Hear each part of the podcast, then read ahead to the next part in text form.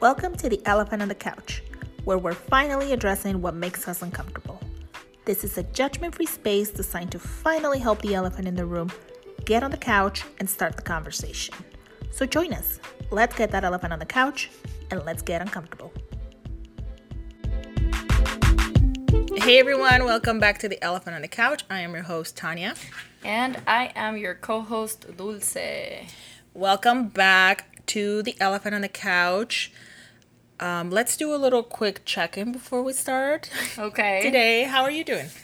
I am dysregulated AF.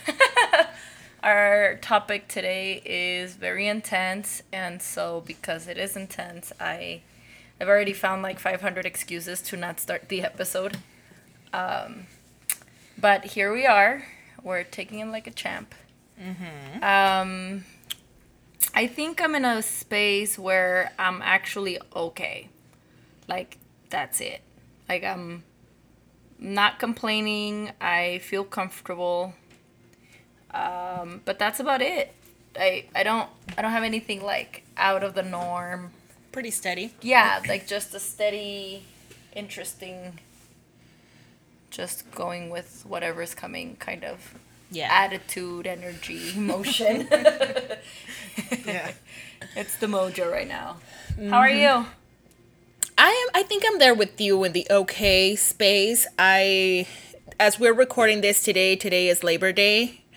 Here as we are recording this live, by the time we release it won't be Labor Day anymore. But I think it was nice to have a little 3-day weekend. Um it was really helpful because I did find myself getting when it comes to like work, getting burned out and just like a lot to do, especially because it is the beginning of the month. Um but I'm like slowing down. It's been really nice to do absolutely nothing. I attempted to go on a hike today. That was fun. A hundred At and 100, that's exactly nine what I was gonna degrees. say. At 105 degrees. but even that that was nice because like I sweat off the the nastiness. That's the smell in the, the emotional nastiness for sure. Yeah, but it's it's been good. I did want to say also thank you to you guys that are engaging with us in social media and our IG. We've been doing this little dynamic that we play little games and you guys have been really responsive to that. So we appreciate the effort and time and commitment to just play with us. Yeah. Play along. It's nice. It's fun. Hopefully you guys continue to do that and let us know if there's anything that any ideas, any Sparks your interest that you think it's important for us to talk about. yeah, or to play and have fun and keep that balance of the end of the week. Um, but today, as Dulce, as you said at the beginning, today's topic is going to be more on the heavy side of things. Like we said, this space was created for this purpose of having difficult conversations, having uncomfortable conversations, and as you acknowledge, we are very much there today. Yeah, I think I even giggled at the beginning as I was saying it. Right. Because Um, as we have said before, that is your coping mechanism. Yep, that is my way of responding to uncomfort. I laugh nervously. So, um, I apologize in advance if it slips out. I'm trying Yeah. my best to not let it slip out. Right. But I Um, think I think it's important to know that too that this is us being vulnerable. That when we first introduced this space, this is what we said. We are going to get really uncomfortable and we're going to be vulnerable. And with that comes not scripted conversations, not perfect conversations. This is raw. This is a reality. When you guys do have these conversations at home within your circles, it's never going to be perfect. But that's the effort that we put in and push through that initial emotion and still be willing to have them. So I, I want to give you kudos for that. I know it's hard, but you're being a trooper, you're being a champ, and you're putting yourself out there. You're being very vulnerable. Yeah, yeah. I think it's important to note that that's a big reason why our episodes are as long. Like we wanted our episodes to be like way shorter than they are, but because of the type of things that we talk about, like we end up like having more than what we desire. But at the end of the day, like I'm very happy with our product. Right. Like mm-hmm. once I'm done listening, I'm like, oh, that was good. And even the ones that were not as good. Yep. like I I still like that we are just being ourselves mm-hmm. around you guys. yeah, it, it is at the end of the day a genuine conversation. We could just like cramp this in like 30 minutes and go boom, boom, boom, boom, boom, but it doesn't feel genuine. Right. So- organic. Yeah, and you guys have been really good at um, sticking with us through the episode, so we appreciate that. But today, Let's start with a disclaimer, yeah? yes, so today's episode, like we've been saying already, it's more on the heavy side. So we do want to let you guys know out there listening that it is a difficult topic, it is a sensitive topic. So, as any other time, if while we're having this conversation today, it's triggered certain emotions in you, besides the uncomfortability of listening to this topic, if you're getting triggered, you find yourself um, having difficult thoughts or unhelpful thoughts, we want to encourage you to take a break, know your limits, walk away. It's okay, you can pause this and walk away and skip this week if needed. On the same thought, we do want to encourage you to push through that uncomfortability, open your eyes, open your heart, your ears, and be willing to have the conversation with us and be uncomfortable with us. However, like we said, know your limits. There is resources in our Instagram page. I do we have it on Facebook? I'm not sure. I'm not sure, but for sure on Instagram, I know they are, and there it literally is labeled resources. There is numbers in there for help for mental health, um, and then some other numbers that can be used if needed. And you can always go to your doctor, like just your primary care physician, and ask for resources. If you are going to school, uh, majority of schools have a social worker. If you're doing um, upper school, bachelor's, university, community college, majority of the places have a resource center that will be able to guide you to the right direction. So um, feel free to reach out. Uh, we do want to give you the National Suicide Prevention Line number before we start. Um, it is 800 273 TALK, uh, 800 273 8255. Um, and the reason why we're giving this number out is because today's episode is on suicide awareness and trying to take away some of the stigma that surrounds this topic. September is Suicide Awareness Month. So hopefully this episode will be released in September, most likely. So we wanted to take this opportunity, just like we did in mental health, to bring awareness to this very, very important conversations. And um, just a little follow up on the disclaimer, like we said before, this isn't a replacement for therapy. Although we are therapists, we are not giving any professional advice here. We're having an honest conversation about this. Yeah. So we're gonna start off with mindfulness and grounding. As you guys know, we are doing everything DIY. Um, and you might hear some noises in the background because I have dogs and a child. Um, and we try our best to like stay isolated from outside noise, but because mindfulness is so like quiet, grounding exercises are so quiet, you might hear some stuff in the background. So I apologize in advance. Um, but we're doing just a quick grounding exercise to kind of get everybody calm, as we already gave you our disclaimer. So, if you're driving, please do not close your eyes. if you're listening to us, please make sure that you're in a safe space. Um, if you are driving, just make sure that you are focused on the road, but that you're also able to pay attention to your body. So, let's take the next two seconds to just sit in a very comfortable position, relax, um, whatever that might look like for you, whether you're laying down, you're sitting up, you get on your knees. I mean, it just, whatever works for you. Uh, now that you've adjusted, that you feel comfortable, you need to take a very deep breath. When I say deep breath, you want to feel your upper part of your body, your chest expand and then you want to let it out through your mouth. Um, if you do it on your stomach, you're gonna notice the difference. So you want to make sure that when you're breathing, it goes up to your chest. Deep breath. You hold it, and then you let it out through your mouth. And you're gonna continue doing that as I speak. Um, breathe in, and I need you to now pay attention to your feet. Pay attention to your calves Pay attention to your thighs. How do they feel? where are they? How are they positioned? Are they tight? Are they relaxed? If you need to wiggle your toes or move your legs a little bit to just kind of make sure they're there, feel free to do so. Make sure you're continuing breathing. Breathe in, breathe out. Whatever stress you might feel on your legs, allow it to flow to your upper body. So you're going to picture this like stream of energy moving up. Now you're going to pay attention to your hands, pay attention to your arms and your shoulders. Feel where they're at. What position are they in? You can touch them, you can stretch them, you can tighten them just to make sure they're there. You can wiggle your fingers if you want to.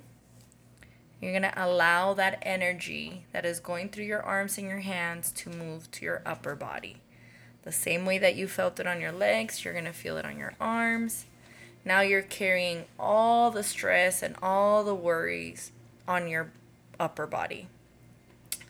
Now you're moving over to your head, your neck, your shoulders, all of that area.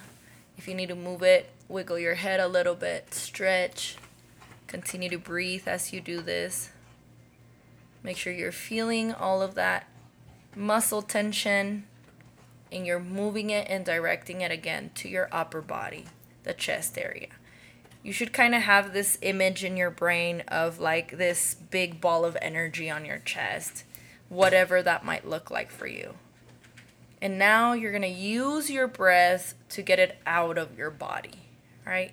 So breathe in, grab all of that energy in a ball, put it on your throat, and breathe it out. Do it again so it leaves your body.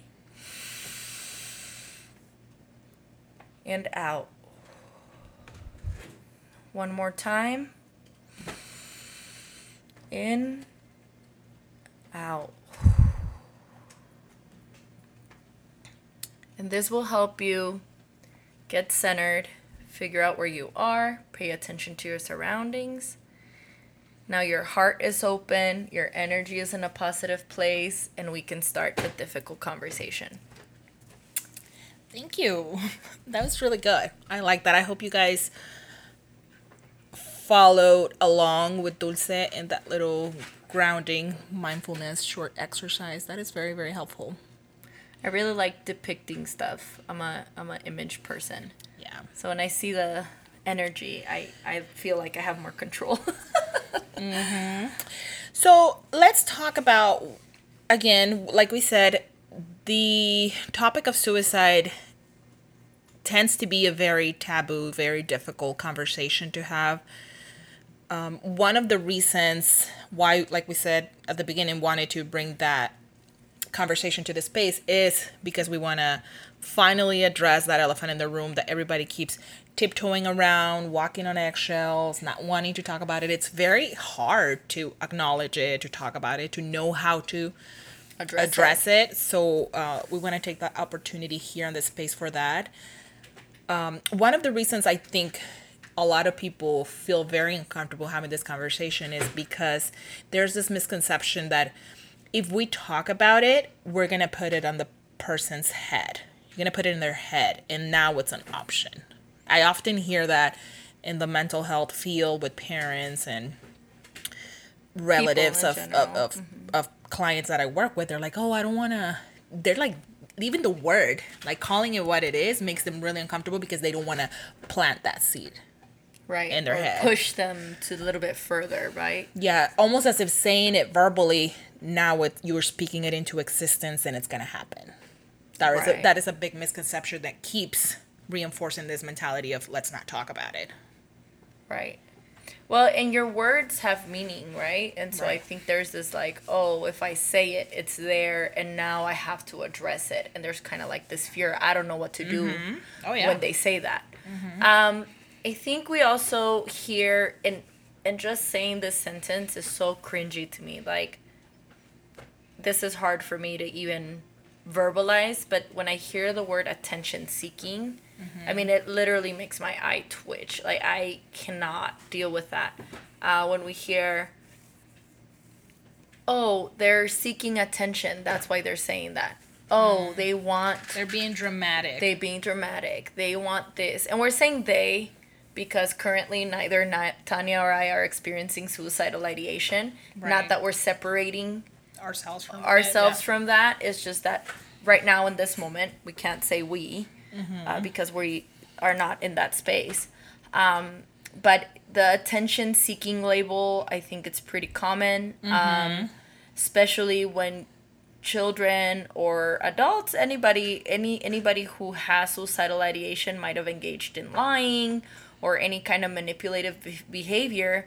Uh, once they start talking about suicide, sometimes it gets dismissed Right. as oh they're just doing another manipulation tactic or they're just trying to grab my attention because they don't know how else to do it anymore or whatever that might look like Right. I think that also goes along with sometimes, and again, we're going to keep using the word they, but when people are feeling suicidal or they have a mental illness that they have learned somehow to manage in a very effective manner, they can be considered what's what we call sometimes high functioning. And we see it as quote unquote normal. So the moment that they do feel the suicidal ideation, we can label it as faking it, right? They're faking it. That going back to that attention they've seeking. always looked normal Yeah, th- she's so normal. Why does she mean she's like suicidal? Like she probably just wants attention, and it's like, well, well how do we know? Maybe this is a very high functioning person, right? Yeah. And it's a it's a very difficult day. But again, that whole faking it, attention seeking, they're normal. This is just attention seeking. Continues to reinforce that mentality. i think there's also this like idea that if you function you're well. Like functioning equates well-being and that's not that's not it at all especially in our society where being functional is like an expectation. Mm-hmm. Like if you're not functional then something's wrong with you. A majority of times for me especially as a therapist when i have fi- high functioning suicidal ideation that becomes even a little bit more scary because they're able to hide it better than a person who's more Right. outward mm-hmm. who's like you know sleeping in 20 hours a day not eating right you know where you see these behaviors in your face. Whereas high functioning they're able to kind of quote unquote hide it better. And i'm saying quote unquote because there's no such thing but the behaviors are not in your face. So it can be kind of like unexpected. Mm-hmm. Again air quotes unexpected. Right, because they when- decided to end their life in that manner. And when we talk about suicide sometimes we people we talk about like the the the red flags or the warning signs. And for someone that is high functioning we might not see some of those signs. Right. Right? And then they again we go into that labeling of oh they're normal quote unquote. Quote unquote right. Or they they were faking it. I thought they were just playing.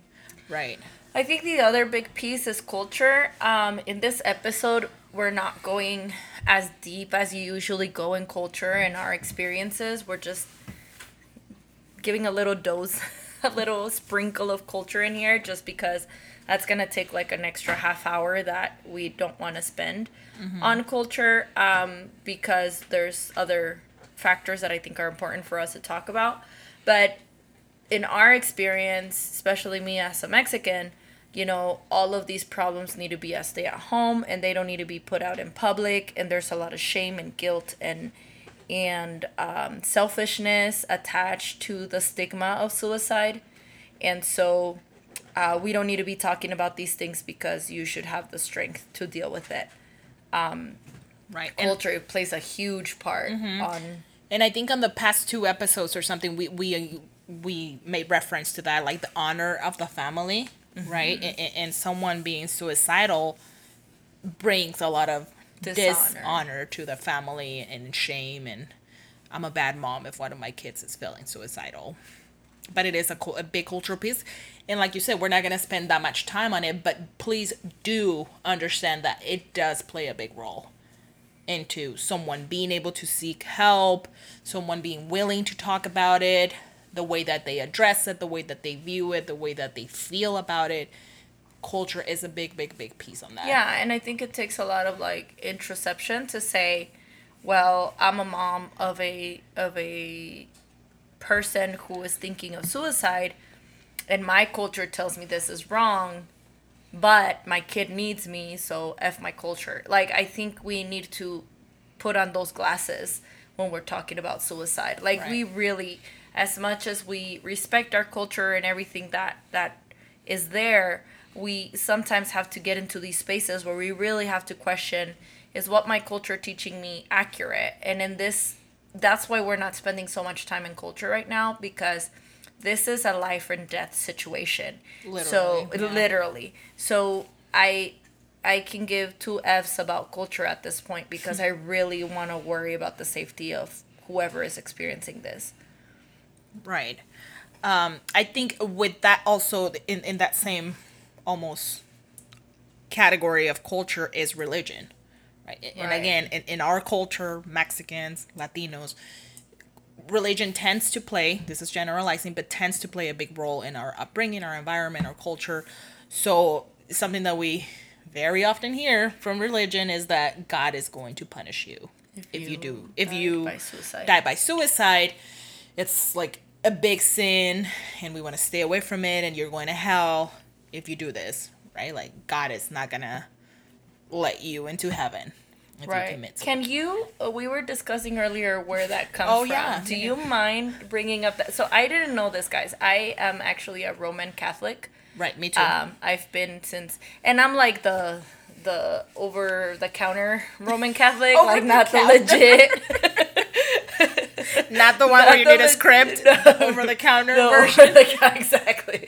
Like the chafita. I like that. I'm gonna start using that. An over the counter Yeah, like I'm not literally going yeah. to church every Sunday. I yeah, I here. don't like arguing about the Bible because I haven't read it myself. Right. And I feel so stupid talking about something that I haven't read myself. Um, but, but I believe in it. Yeah. My daughter's baptized. I am baptized. First communion, the whole nine yards, confirmation. Ooh, everything. Um, mm-hmm. and I do go to church, and I do like to confess every so often. Don't judge me. Um, but you were you were reading into history and right. where suicide kind of the the shame and the guilt and the criminalization of suicide comes from right and you well, came and, into this awesome fact and with that being said like I really want to make that caveat in there. Like we are not I have not read the whole Bible, so if anybody out there listening to this has read the Bible and has a different understanding and perspective of this, take it with a grain of salt. But I was doing some research on this for this topic and just kind of reading about the history and more so on the criminalization of suicide in the past. But I learned that the reason why when it comes to religion it became a sin was because the Romans made it into a sin against God because of slavery. So at the end of the day, it was a political situation. Uh, um, what's it called? Economic um, situation because a lot of the slaves were committing suicide because the conditions that they were living under and they were committing suicide so they were losing a lot of slaves so they say like hey don't do that because God is going to punish you. But it wasn't because of the Bible. It wasn't because nothing in there said that it was a sin, but because they were losing slaves and, and it and was affecting about... their financial and they were losing slaves. So they're like, yo, let's turn it into something that people don't want to do. Yeah, and, and this is information that we read on a scholarly article. Right. We didn't look it up on Wikipedia and agreed with everything. No, it was like, like this legit... is a legit journal a historian. 2018 i think was dated yeah. Published journal. And and so and, and it was really interesting because it also talked about the death of socrates and Plu- pluto? Pluton pluton i don't know how to say his name. Mm-hmm. um, and it was talking about how their deaths by suicide were respected because they were honorable and mm-hmm. blah blah blah. But they had like all these different like this is why we're not shaming them but here this poor these poor people that right. are considered property we are shaming you because you're my property and you're devaluing my value like mm-hmm. so it, it, just it, it just goes to show how blow my mind historically things typically get moved around depending on who's in power, what purpose it's serving, the lens that they're looking at things through, fitting their narrative. So again, look at 2020 how we still consider suicide sometimes in religion a sin and, and very shameful place to be at, but then it could. Again, I haven't read the Bible fully. We're not being objective about But- it. We're being super subjective about it. Right, Like, but it's our. but knowing this cents. information opens your eyes to a different like, huh, I never thought about it in that way. Right. Right. Like when you brought it up today, I was like, holy crap. Like this whole time, I was like, God, forgive me. Right. Like, because I am about to do something that I shouldn't. And, and there might be history behind that that Mm-hmm. might have affected. Because they did quote the exact piece on the Bible, right? That the. I believe so, It- and I can't. I, said- I closed it, guys. So Yeah. I'm sorry, I can't go back to reference it. But So there is pieces. There might be pieces in the Bible that specifically say that, but um, I guess the focus of the article is they use those specific pieces to create politically a criminalization of this act. So if the person attempted to die by suicide or they tried to uh, die by suicide and they weren't able to then they would be criminalized like I, we even read Right. that like they got their hand chopped off or something insane like it was it, was intense Yeah, it is intense, and and and in some countries, some countries still, it still is. Yeah, I was gonna say that. Um, in some countries, still suicide is is a crime. It is considered a criminal offense, and and you get punished if you don't die by suicide. Well, and if you ask the doctor to help you, Right. um, Assisted they suicide. assisted suicide. Yeah, they can also get criminal charges. In some states, I heard it was um, legal.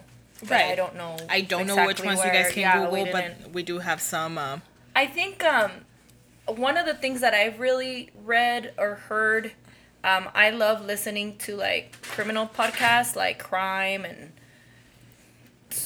killers and all this stuff. And one of the things that I hear a lot in these podcasts, if the criminal got away, right, they did like a horrible crime and they somehow escaped and then they died by suicide, I usually hear, oh, they're taking the easy way out mm. that's their mm-hmm. way of like diverting from the punishment you know or that's their way the coward. the cowardly way of leaving and i, I know that there is like cowardness and shame into crime I, I think that there's a level where we do have to shame them and put some negative light on the crim- on the crimes completed.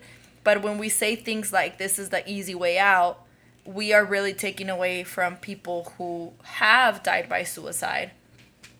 And genuine And- struggles that they really had this battle their whole life. Right. Like Right. a mental illness.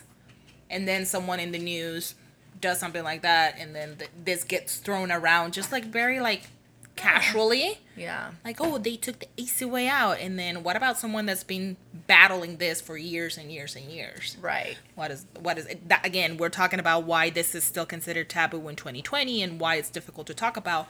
These are some of the reasons why right?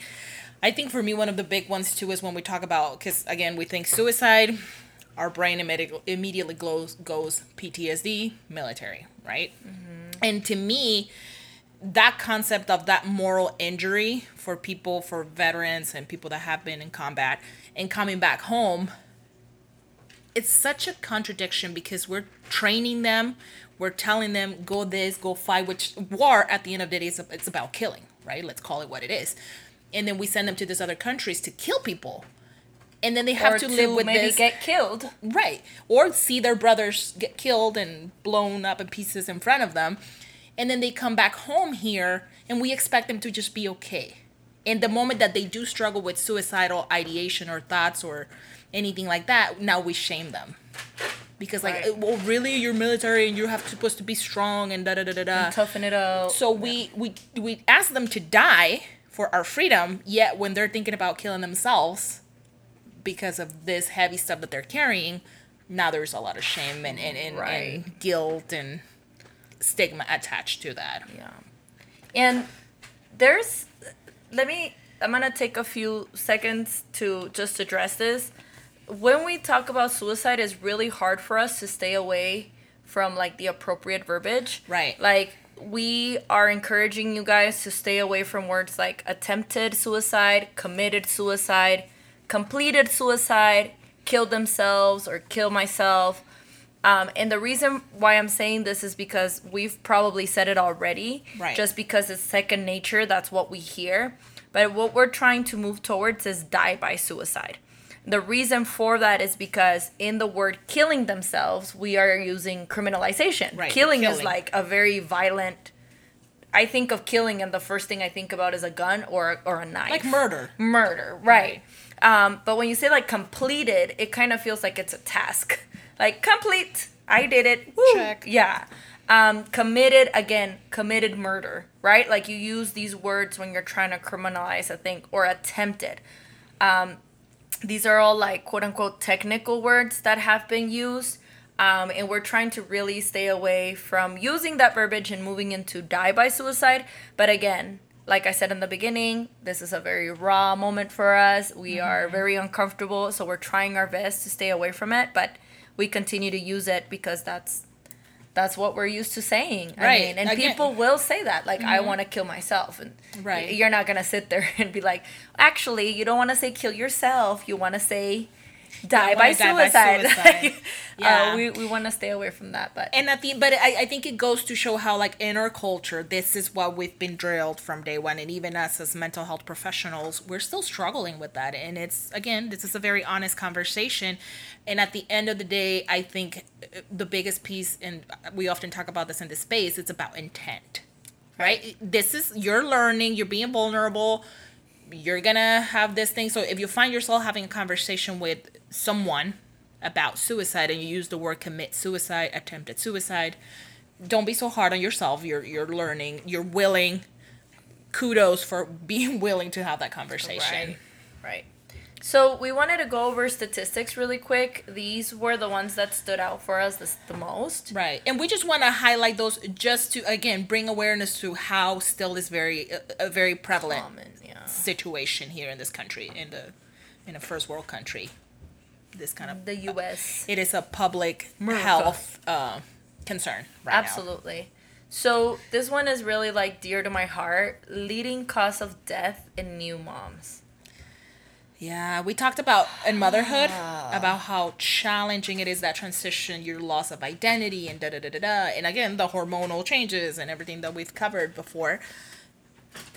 To me too, reading this one, I was like, really, like, oh, It's like, just sad, right? Uh, yeah. And it, and this isn't like shaming, like, oh, really, you're gonna, but it's mm. like, damn, like, the like what are we doing as a what are we society? doing? Yeah, Like literally we say it takes a village to raise a child.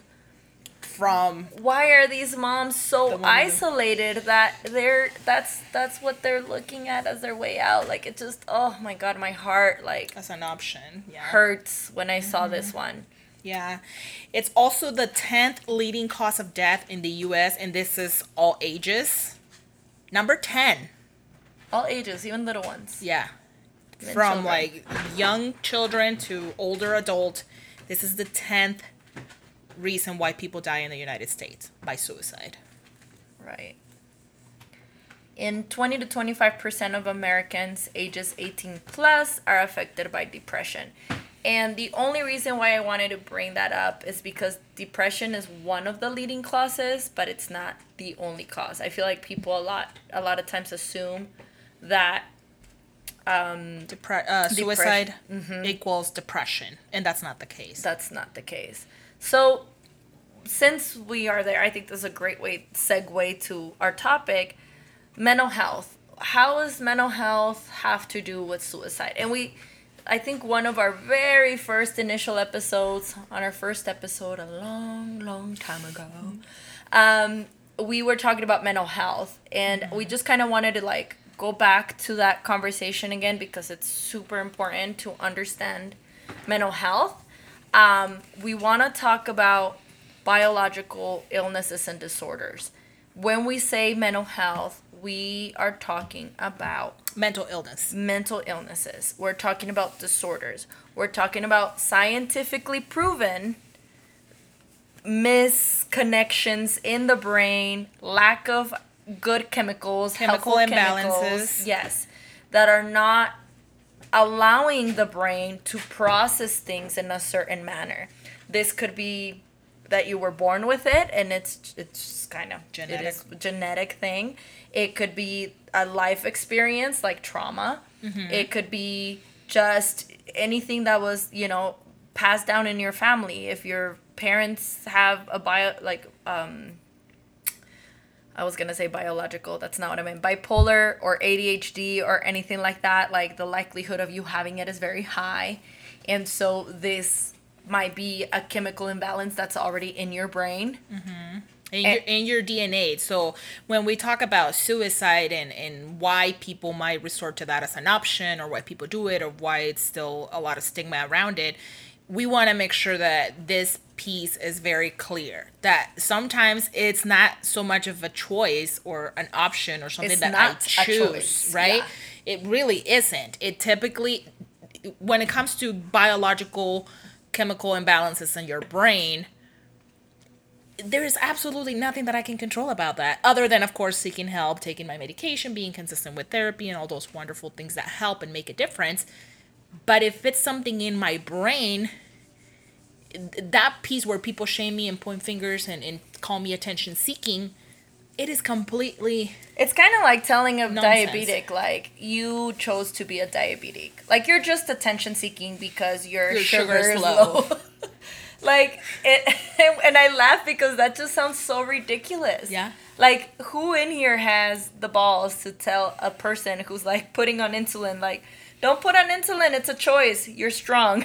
like, uh, no, dude, I'm gonna die if I don't get put over on. it. yeah. Like it just sounds so ridiculous to me. But that's literally the same ridiculous space that we feel when we tell somebody who's having suicidal ideation, you'll get over it. You'll be fine. You just have to push through it. Push through it. I I think I also want to bring light to the power of therapy and medication. Um when we go to therapy, when we engage in exercises like mindfulness, yoga, you know, all of these different outlets out there, we are actually changing our brain chemistry, right? Remember the happiness episode, the dose? Um, we were talking about things that you can do to kind of like get that dose, right? And so going to therapy actually does, there are studies changing, uh, showing that that relationship that you create with your therapist, that safe space, and even re-changing or reframing the way that you look at something creates new neural pathways. Like your neurons start connecting in a different manner and really shifts the way that your chemicals are being imbalanced. But if it's something where it's a life and death situation, no shame, you need medication, and that's okay. Um, this is a very touchy subject for me, um, and I didn't want to do disclosure right at the beginning of the of the podcast at the episode. Obviously, I'm nervous because I'm like stuttering, um, but I'm a survivor of suicide, and I dreaded doing this episode because I'm a survivor. Um, but I'm telling you, I needed the medication. Like, I um, tried dying by suicide more than three times um, before my daughter was born. And I can tell you that as hard as I tried to get back on my feet, as hard as I tried going to therapy, as hard as I tried working out and hanging out with friends and doing quote unquote positive activities, I always found myself feeling empty. And it wasn't until I actually took antidepressants uh, for about three months straight that I was able to feel the difference, feel the ganas, feel the Motivation. desire motivation to do more. Right. Um, and I'm not saying drugs are number one way for you to get out. I mean, eventually I stopped taking it um, because I felt like I was able to function without it. Um, again, going back, right? Able to function without it. Yeah. And I and there's still times during the year. It, right now is one of those times. Starting this time in my life, I get like seasonal depression, quote unquote. I'm gonna say quote unquote because I think it's trauma based rather than seasonal. Um, where my memories of those times I tried kind of comes back and I just feel like low energy and like the lack of motivation is there Mm-hmm. Yeah. and I kind of have to hold on to my motivation a little tighter than the rest of the year. But that goes to show, like just like you're sharing right now, the the the benefit of medication. Every single individual is going to be different, even within the same family, within the same DNA, right? Like if- if we both experience depression and or any mental illness, and we go to the doctor and we struggle with suicidal ideation, you might need medications and benefit from it and do great and i might not right? I might be okay with therapy my support system engaging in other activities and that might be sustainable for me.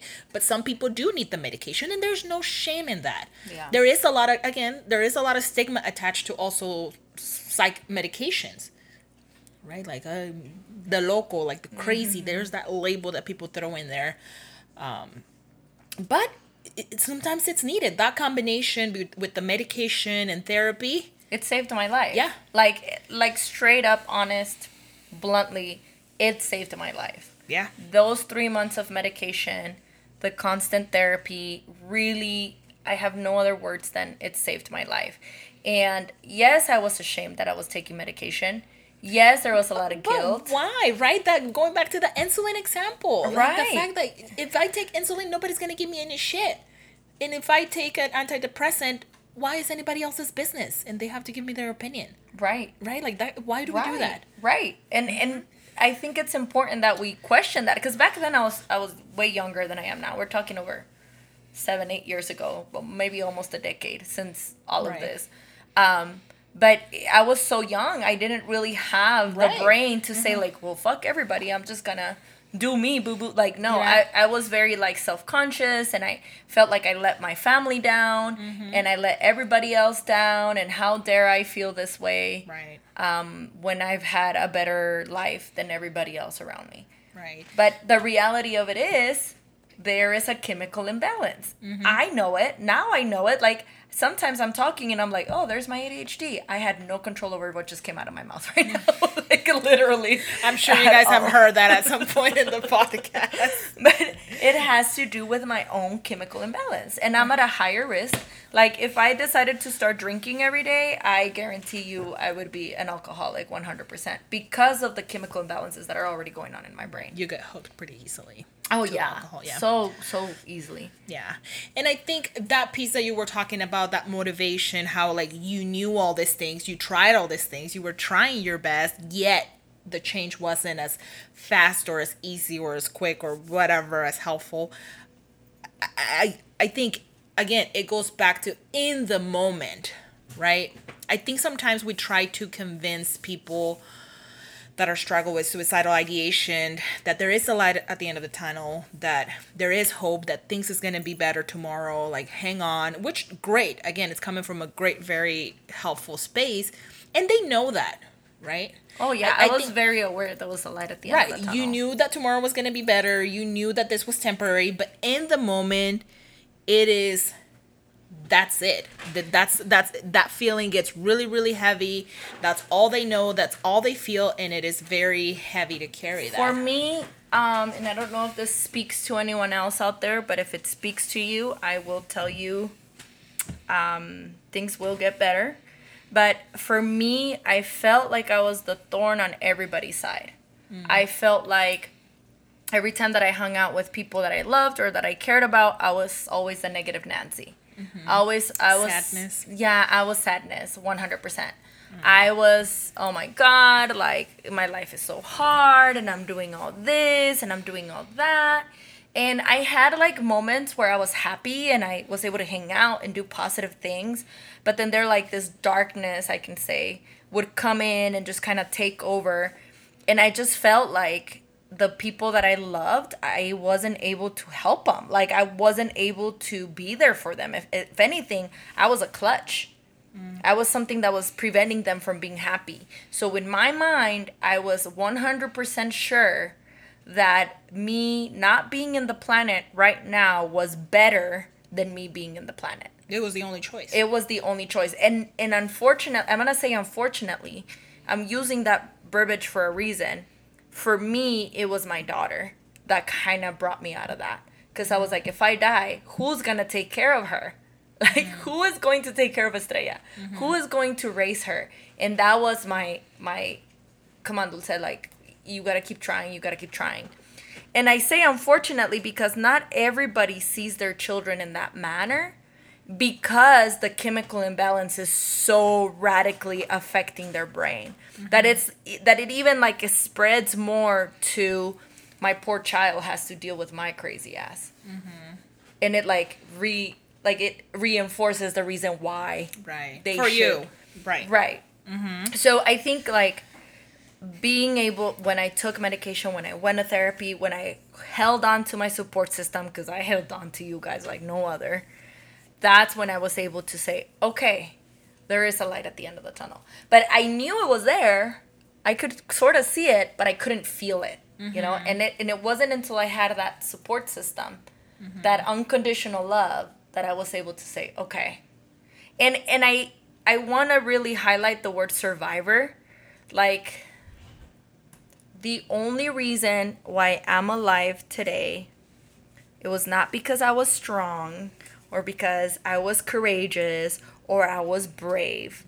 The only reason why i'm alive today is because i had people who loved me and decided to call 911 if that call wouldn't have happened i wouldn't be here. If i would have had a gun if I would have been in a place where I could just jump off a bridge or jump off a building, that would have been the end of it. But because I was here in Arizona and I had nowhere else to go, I couldn't run into anything with my car. Like I knew the likelihood of me surviving was very high. Like I I took medication and the effects of medication took so long that people were able to come and save me. Mm-hmm. So like when people say, "Oh, you survived suicide because you continued pushing through," well, it's not for everybody. For Right. me, it wasn't about pushing through. It was people that really worried about me and called 911 for me. But if it wasn't for that call, girl, I you wouldn't have a podcast. Just kidding.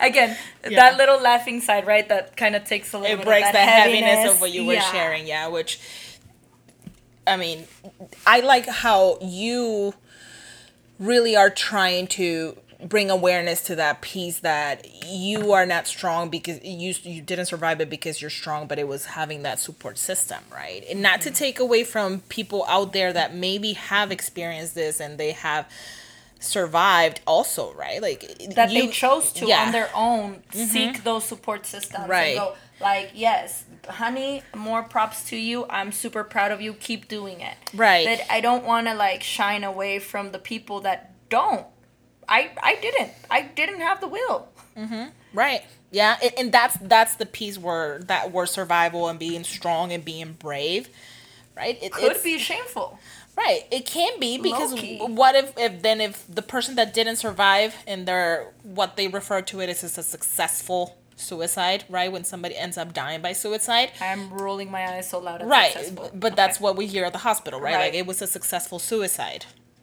Mm. But that's what that again, words have meaning, words have power. What does that say to someone that is struggling, is carrying this heavy ass burden on a daily basis, and then they hear about someone that was successful? Again, goes right back to that shaming.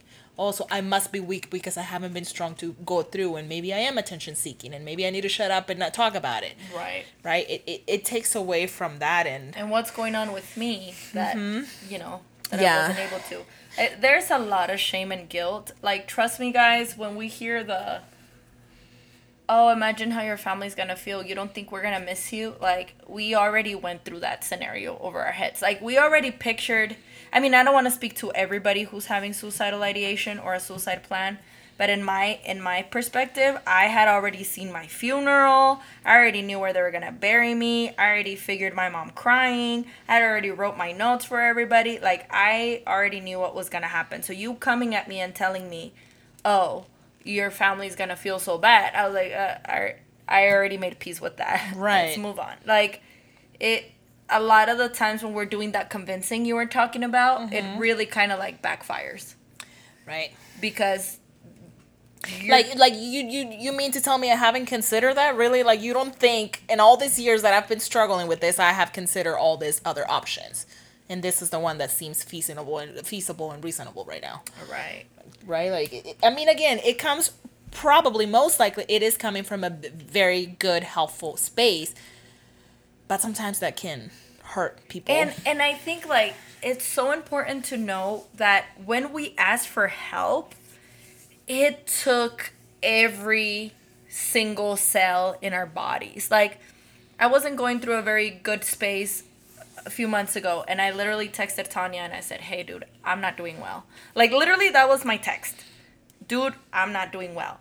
It took every fiber of my body to text that. I think I like texted it like 3 times and deleted it texted it again and deleted it. Mm-hmm. So when somebody comes in and says, "Hey, I'm I don't feel safe with myself. Mm-hmm. I don't feel good. Something's not right." It takes a lot for them to say, "I need help." Right? right? Especially if it's a person that has been functional for so long, if it's like your typical straight A student who has a lot of friends or maybe wasn't cheer or was this or maybe your typical awkward person but they they've always somehow made it. or the the clown. Mm-hmm. like and they come at you for help. Like they're literally putting their pride at the bottom of their feet. Because mm-hmm. now my ego is no longer able to keep me safe so i need somebody else to do that. And it just feels so yucky to be right. in that space. So imagine like using all of that strength to ask for help and then the response you get is like have you thought about your family? Oh my god. It makes me never blocked. Your ass is canceled this year yeah. I, I just wouldn't want to come back and ask you for help right. again Right. Imagine that. Like it's hearing you say that, I'm thinking like for every time that you have reached out for help and you have been vulnerable and said like, "Yo, let me put my pride over here to the side and ask for help." How many times?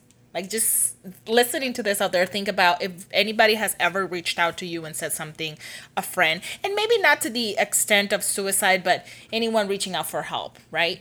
I wonder like how many times have they d- done the whole and then delete, delete. and then and then delete, right? So keep that in mind next time somebody reaches um, out to you for help. And again, we don't expect you guys listening out there. We ourselves are not perfect when we come to like when it comes to like responding and reacting to to hearing something like that. But just keep in mind that how what it took, what this person must have been going through to be finally be able to be vulnerable and say and I need help and hit the send button. Mm-hmm. Yeah, I think it's also important to figure out safe spaces, like maybe for you, for anybody who hasn't had suicidal ideation. Um, they have a place where they can just let it all out, right? Like whether it's your bathroom or your room or the basement or I don't know, whatever it is. Mm-hmm. You have a space where you can just cry it all out and be like, all right, I'm gonna grab my ego and my pride and I'm gonna go to work tomorrow and it's gonna be a new day. But sometimes people who have suicidal ideation don't have that safe space. They are mm-hmm. constant, constantly on red, constantly on red. Even if they physically mm-hmm. might have the safe space, they might have their family members outside waiting yeah. for them or talking all this crap. Or I they, was gonna say that, like, how could imagine my safe space. I come home and I open up to my parents about this as a teenager, and all they hear is attention seeking. Well, you're being dramatic. You're overreacting. You're manipulating again. What do you want? My safe space should be my culture, my family, my home, where I'm finally able to just like be who I am and express my needs and let everybody know where I'm at and how I'm feeling. And if that's the reaction, well, or imagine um, this happened to me a lot. I, I I lived alone for a long time, but like my alone space, my apartment with my room and my kitchen, turned out to be my unsafe space because these were the spaces where I tried to suicide. Mm-hmm. So when I walked into my room, it was like a reminder. Whenever I would walk into my apartment, right. it was like a reminder of the times where I was so dysregulated. It was a reminder of the times where I took this or I did that. Mm-hmm. You know, and like literally, like the space in itself would remind me of all this shame and this guilt, and then I would just get into this like circle. Right. So then I would end up texting my comadre and be like, I'm coming over. I don't care what you're doing because her house was safer than my own house. Right. And there wasn't even anybody there. Mm-hmm. It's Yeah. an empty apartment. Like I, and there's guilt in that too because I should have been living the dream. I was getting my master's. I was independent. I had a good job. Like I had all these materialistic checkbox right things. Mm-hmm. Mm-hmm. Why am I feeling like this? Why am I being ungrateful? Why am mm-hmm. I not happy that I live in this space that I created my space? Right, Yeah. So, guys, when people come and ask for help, trust me, they've already thought about all this. They've Yep. already gone through the whole circle mm-hmm. of Yeah. why, why, why, why, why. Again, why me, right? Mm-hmm. Oh yeah. And sometimes it's not so much the reaction that your loved ones or your circle or your support system might have, but sometimes it's an internal thing that you don't want to burden them. You don't want to worry them with that. It, it's a especially if you have very close relationships and people that really care and love you. It's a heavy thing to put that out there and say like, "Hey, I'm feeling like I want to die." Like I, I can only imagine how hard that is, like saying that to your mother, to your sister, to your father, to your significant other, right? The person that you love the most, coming and putting that on their plate sometimes can Oh, be yeah. I like, I still sometimes hear mm-hmm. my mom's crying, mm-hmm. like when Right. I'm not feeling well. Yeah. And like these Mm-hmm. ideas come back. And like even you talking about it right now, it's like triggering those memories. Right. And I have a very clear memory, sound memory of my mom crying when Right. I told her I was gonna mm-hmm. die. But these are these are the reasons why people might not seek help, why they don't reach out. Right. It's not only how people might react, but also I don't wanna burden burden them with my issues. Right. Do you I I really want to jump into the do's and don'ts mm-hmm. because we're talking about kind of like what happens, what does it look like? So speaking of how we don't want to burden others with our issues or we don't want them to worry about us, let's talk about maybe as a support system how what is the most appropriate helpful way to support someone that's going through this. Okay. Well, almost almost like do's and don'ts and again it's not as black and white as just saying it because we're human and there is a lot of emotion that comes with hearing someone that you love saying these words so keep that in mind but these are maybe some things that we could do to be more helpful throughout this process if someone that you know is struggling with this i think one of the big ones like we said, it does come from a very helpful place, and we try to convince them that there is light at the end of the tunnel.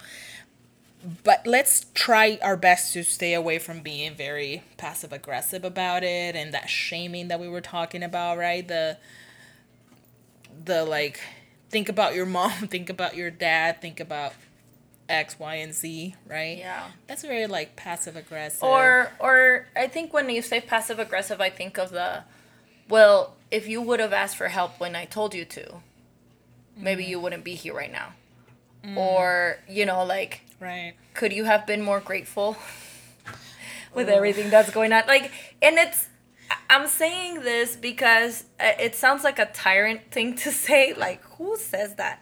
But people really do come with positive intent and say things like that. They, they like, try to remind you, like, but Tanya, you have a great life. Like, you have a house and you have a family that loves you. And, like, like, where is this coming from i don't know if i knew i would have fixed it already lady but Yeah. it really staying away from the should could would like should could and would are things that no longer exist you can't should do something don't shoot on people. you can't could do something you can't would do something that these are verbs that don't exist they're hyper something hypothetical out in the universe It's a lot of pressure. yeah, like you should be grateful that you have all of this, or you could have done this when I told you to, or if I was you, I would blah yeah, blah blah. but both like, things can be true. I can be grateful and still be suicidal, right? right? Like, I, I love my life, but again, talking about that chemical imbalance, it's outside of my control.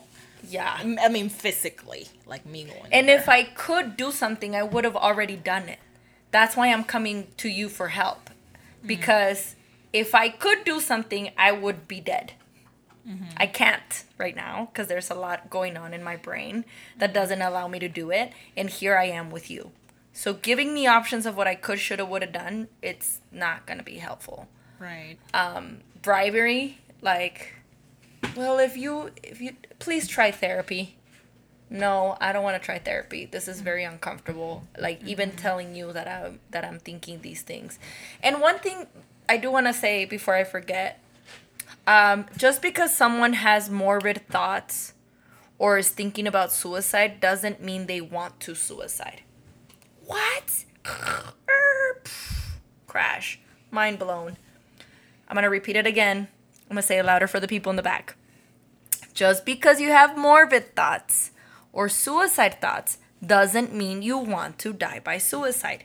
What? Sometimes people have such a horrible time with whatever it is they're experiencing, or just their brain is not there. Like people who have schizophrenia and are hearing voices, right? Or people who might be experiencing bipolar disorder or depression. They fantasize sometimes about getting in a car crash and dying, Dying, yeah. or thinking of how sweet it would be to be in rest and peace forever for their voices or their thoughts to stop a PTSD veteran, mm-hmm. right? That might be having flashbacks. Imagine experiencing that 20, 30 times a day. Like, I would go crazy, man. Like, I would, how can I make this stop? And that's the only alternative. and blowing my brains might be the only way that I'm gonna make it stop. And so they might talk about it. They might say like, "Oh man, like a gun on my hand right now would be great," and it doesn't necessarily mean that they're gonna go and grab their gun and kill themselves. Uh, again, kill themselves, and they might try to die by suicide or they might suicide.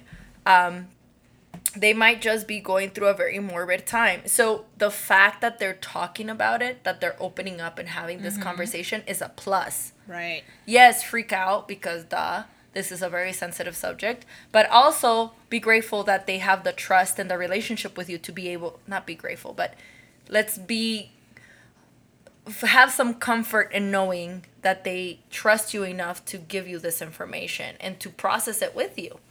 Right? Um I think a big don't uh, when we talk about like suicide, it's the joking. I think in our culture we've come to this space where it be- we're very desensitized to it, and because of media, social media, movies, and everything, and just the culture, very um, sarcastic culture, and I'm guilty as charged of that.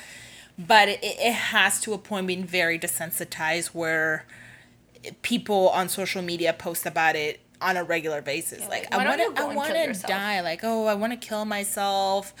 Yeah, the bullying piece of like, go kill yourself, but also ourselves too, right? Like, oh, like what's wrong? Like, oh, I just want to die right now. Like, I just want to, like, right? It, it Yeah. loses power by people like just joking. or when you're like it. laughing so hard and you say death.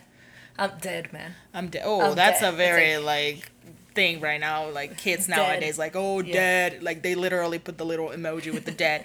Um, but people do that, right? Like oh, do you need anything right now? A gun will be nice. Like. And imagine me just joking, very lighthearted about that in front of someone that is truly, genuinely struggling with this.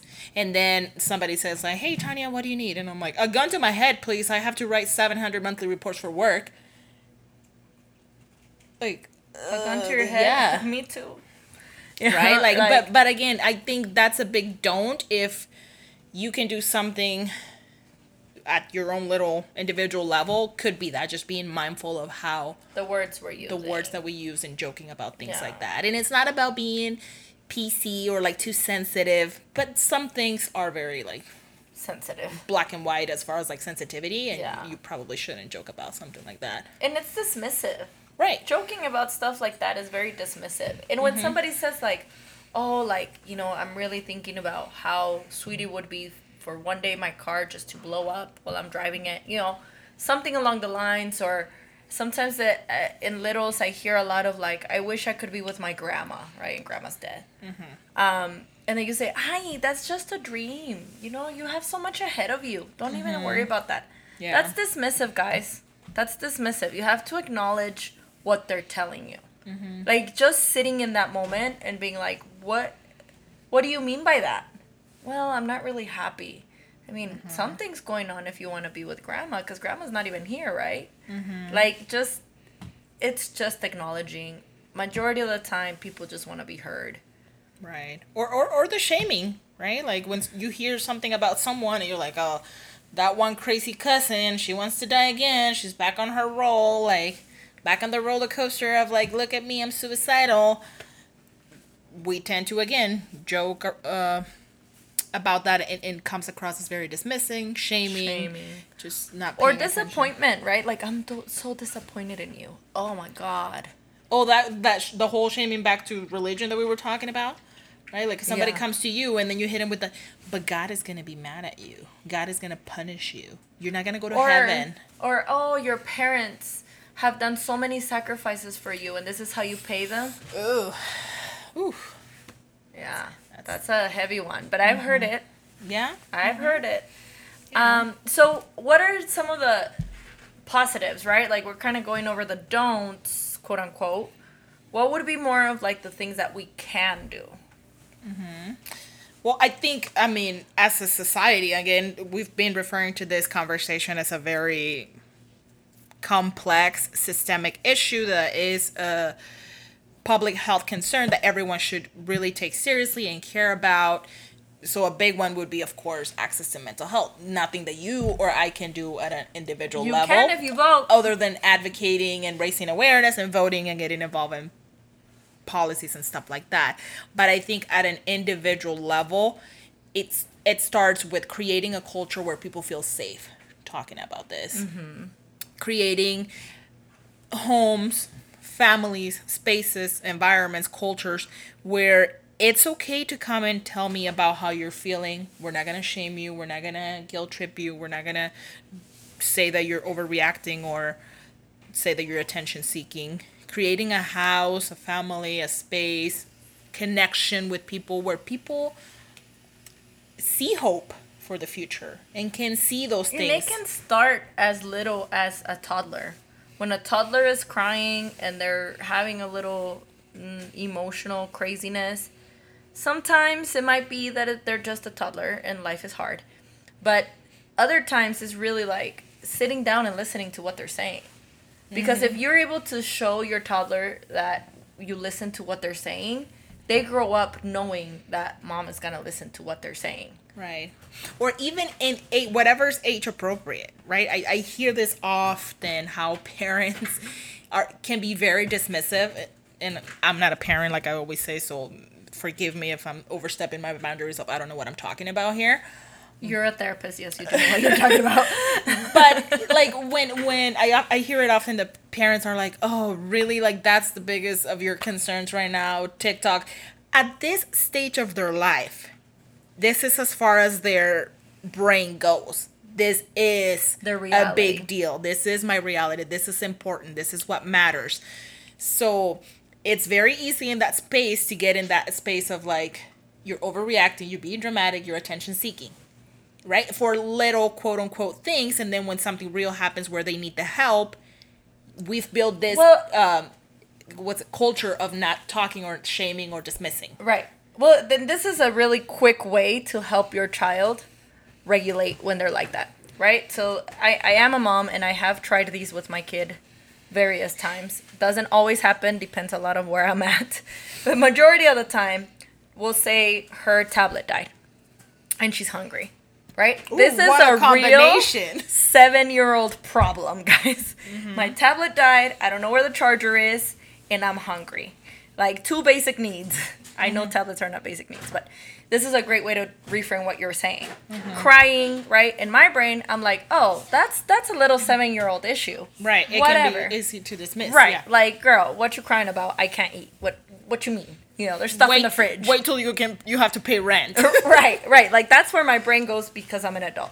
But a really good way of, of kind of giving you guys feedback is I hear you. You're very overwhelmed because you're hungry and because your tablet died. Yes, my tablet died. Let's find a charger and then if we can plug it in, then it'll charge and then you'll be able to watch your show. In the meantime, what if we grab a snack? boom like you just turned into the baddest superhero mom ever like what we can look up for a charger and find a snack like literally didn't yeah they just got solved by you so when they get older they say oh I can tell my mom that I'm having these really morbid thoughts, and she's probably gonna come up with some sort of solution because she's always come up with some sort of solution. Right. And if that solution younger. means going to a professional, then that's the solution. Right. Mom might not have the answers, but she knows where to go for them. Right. And Mm-hmm. I trust her because she definitely gave me a snack when I was hungry. Mm-hmm. You know, it it just it it has a lot to do with that dismissive piece of understanding what are the needs and how do you help them. And Mm-hmm. the same thing happens with people who are having those ideation. Like, what do you need? That that's so helpful for me when you say, "What do you need from me?" because that really puts a lot of perspective in me and what I'm asking.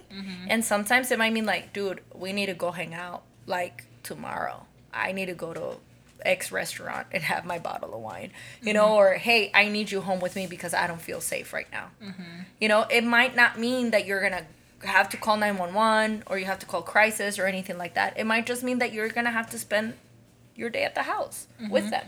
And maybe you might not be able to, but is there someone else who will who is able to? Right. yeah. who are willing to. And sometimes the person, again, this is a very individual situation, but sometimes the person, that on itself, the what do you need might be too overwhelming. Right. because clearly they they don't know what they need. They can't figure it out. So even me asking someone what do you need right now? is like that could be that what sends them over the edge we're like well shit i don't even know what i need. And ah, and it's like a big old full-on crisis on top of their what they were feeling already. So sometimes it's us taking that initiative again of, of course you clearly probably have a connection in a, in a relationship with this person but knowing like hey i'm coming over i'm bringing your favorite ice cream we're gonna watch a movie Yeah. right that's it i'm not even putting it on you to decide what you need Yeah. i want to come over i'm bringing ice cream and we're gonna watch a movie and you're gonna shut up yeah. or the we're gonna cry together right like Cookies. you brought mm-hmm. cookies to my Yeah. house. Last time I said that I wasn't doing well. And wine. You showed up with wine and cookies. like I, I remember now. This is true. This Yeah. is accurate. But it, those were the acts of kindness that really got me through really hard spaces. Mm-hmm. Uh, not that this last time wasn't hard, but it, it wasn't as extreme as Right. other times where my life was in danger. But it's that I, I really want to focus on the relationship. Like it's that relationship. Mm-hmm. when it comes to what can you do be the one person for the person that needs you Right. You could be the deciding factor or the one that makes it different and not that it's your responsibility because that puts a lot of pressure on the person if it ends up not being an ideal situation I and mean- someone dies but sometimes it is about building that connection and being there for someone Yeah. yeah and and even having that relationship, sometimes you might have to call crisis. You might have to call 911 911. You mm-hmm. might have to call the National Suicide Li- Prevention Lifeline. I- But if you have that relationship, you can easily say, it's because I love you and I care about you that I'm making this call. Mm-hmm. At this point, I don't care that you're angry at me because mm-hmm. I know you're safe. right You know, and I was angry. The people that called 911 during that time, I, mm-mm, I was angry. I felt very betrayed. But now that I'm in a better place, I'm like, oh my God, I'm so grateful because if mm-hmm. not, I wouldn't be here right, Right. now. I think like I really want to talk about the verbiage we use. If somebody says I'm not safe, sometimes we tiptoe around suicide and we use words like, "Do you want to hurt yourself?" Mm-hmm. Do you do you feel so sad that you would prefer that you were not alive? Like, just use the word suicide. Are you thinking about suicide? And I'm saying this because I am a certified national trainer for mental health first aid. And the recommendation from the National Mental Health First Aid is to ask the question Are you thinking about suicide? label it that. Again, people are in that mental space where it could be very overwhelming and you ask a question and they don't know what you're asking. But if you ask them, are you suicidal? Are you thinking about ending your life? Right? Like, do you have a plan? What's your plan? When are you going to do it? What are you going to do? The more detailed the plan, the higher risk they're in. Literal Mm-hmm. If can tell quotations from the training. The more detailed the plan is, the more you should be thinking of taking them to a place or being there. You don't ever want to leave them alone or calling 911. or call 911 or whatever. You always want to be by their side and sit through whatever it is that they might be going through at the time. I I'm telling you guys, those times where people break down and say, "This is what I'm thinking. This is how I'm going to do it." this is what I'm gonna do, etc., etc., etc., and you're sitting there talking to them are the most valuable minutes of their life. Like that's literally your little why in the in the road where you can go death or survival. And that little conversation right there could really push a person to survival. Mm-hmm. Or Yeah. can really push a person to death. Like if they're able to verbalize, this is what I'm thinking, this is how I'm feeling. Oh man, you just got some leverage. Cuz now you're able to say, "Okay, I'm scared for your safety. This is what I'm going to do." Mm-hmm. Whether it's you're going to go and get rid of everything in their house that they could probably use to hurt themselves and mm-hmm. literally sit there all night with them or call 911 or take them to the hospital yourself. Yeah.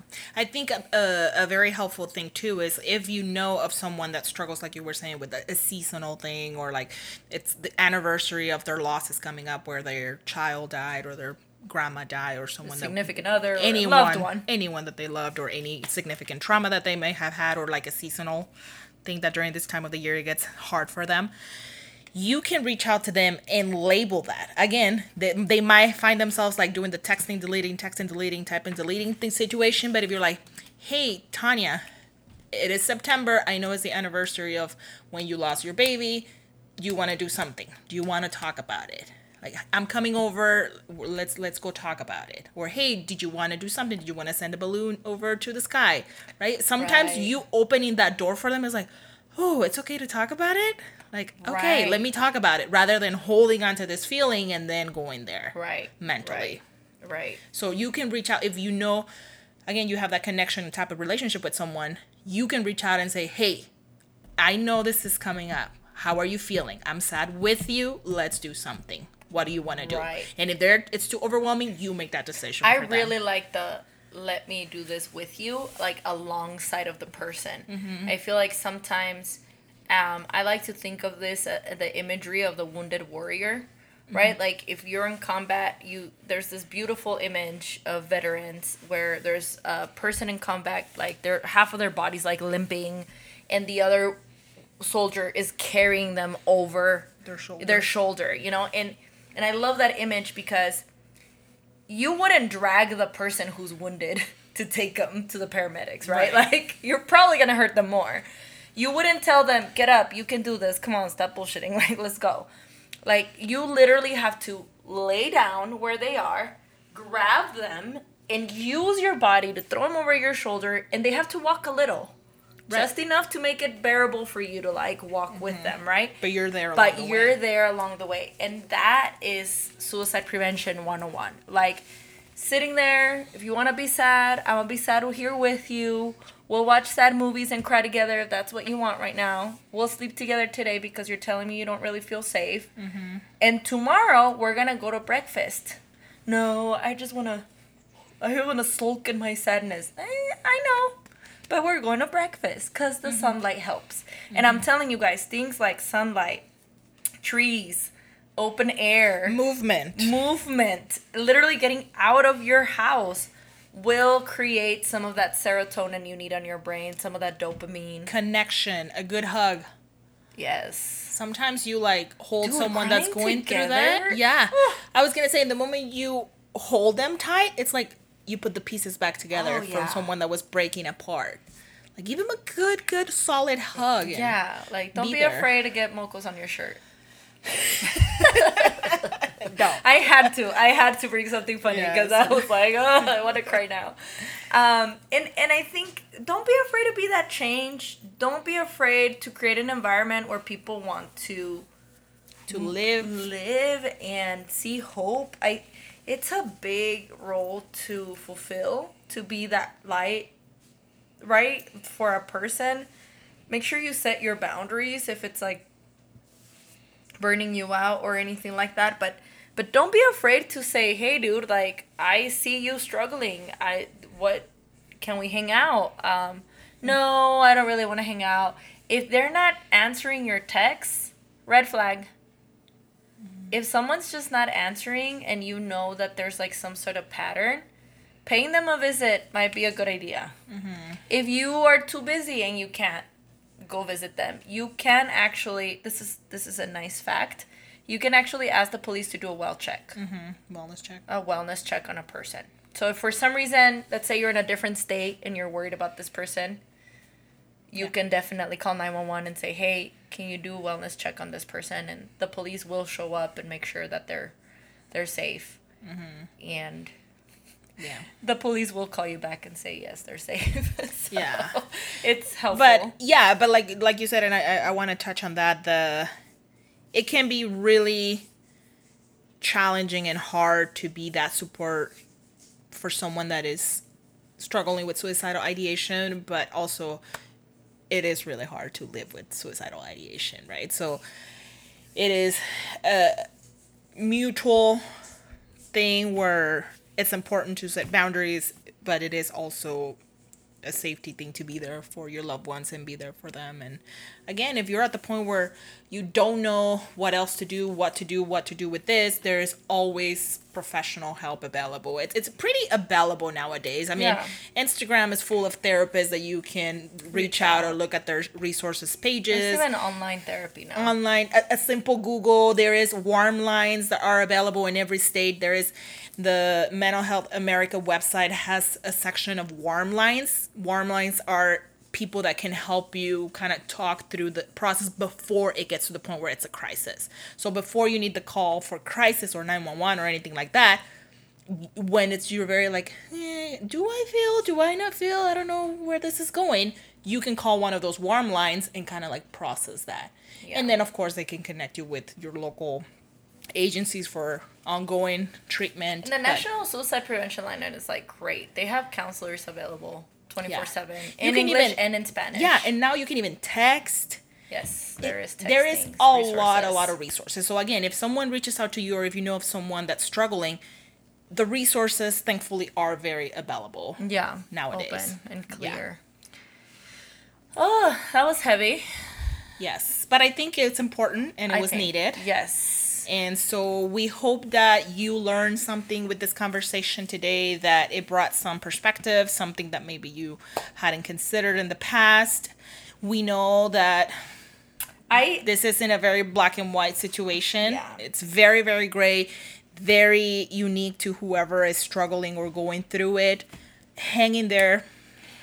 Yeah, I I don't want to say anything like, "Look at me, I'm doing great. There is light at the end of the tunnel," because that's a bunch of BS. Um, life is definitely a choice. Happiness is a choice. I've said that in every single one of our episodes.